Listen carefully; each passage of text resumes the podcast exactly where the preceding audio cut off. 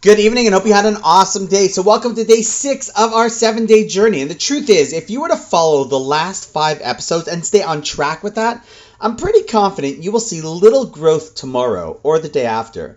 But after six months or a year, you'd be shocked at where you are. After a few years, you even surprise yourself. And a few years after that, what you will be is not only the embodiment of the goals you envisioned, but you will now have visions for yourself that you could have never even envisioned about at this point right now. And the question is so, how do you stay on that track for long enough to see that change? And while there are many different aspects to this, I want to focus on something that I think is one of the most important parts, namely others. We're not created to be alone and do things on our own. The first and only thing that the Torah calls not good in creation is when Adam is there all by himself. The Torah says, Lo tov liot adam levado. It is not good for man to be all by himself.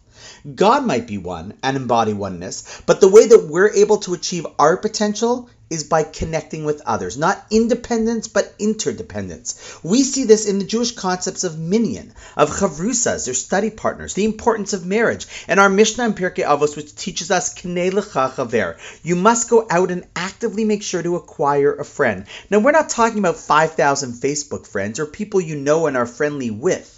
We're talking about someone you can be honest with, who will be honest with you, not judge you, but support you and encourage you. Too many people make their spiritual journey a personal or private matter when in reality you need the support of others. You need it. You need a friend, a mentor, a supportive community that helps to encourage that growth, both to help you and because they have a major influence on the aspirations as well. It is said, if you show me your influences, I'll tell you who you will become.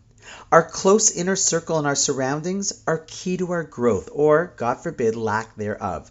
You want to make sure you have and you stay close to people in your life who encourage your steps, can help you achieve your steps, and can be seen as role models of how to do things. We know as kids there's a big impact of peer pressure, which is neither good nor bad. It really just depends on who your peers are. And if it's true for our kids, ironically, actually, it's even more true for adults. So after you do the first five steps of inner work, go out there. Make sure you have people or can connect to a community who can help be a part of step six. It's critical. If God says lo tov, it's not good to be alone, and He created the whole system, I trust Him on this one. And on that note, wishing you an awesome night, and I look forward to seeing you tomorrow.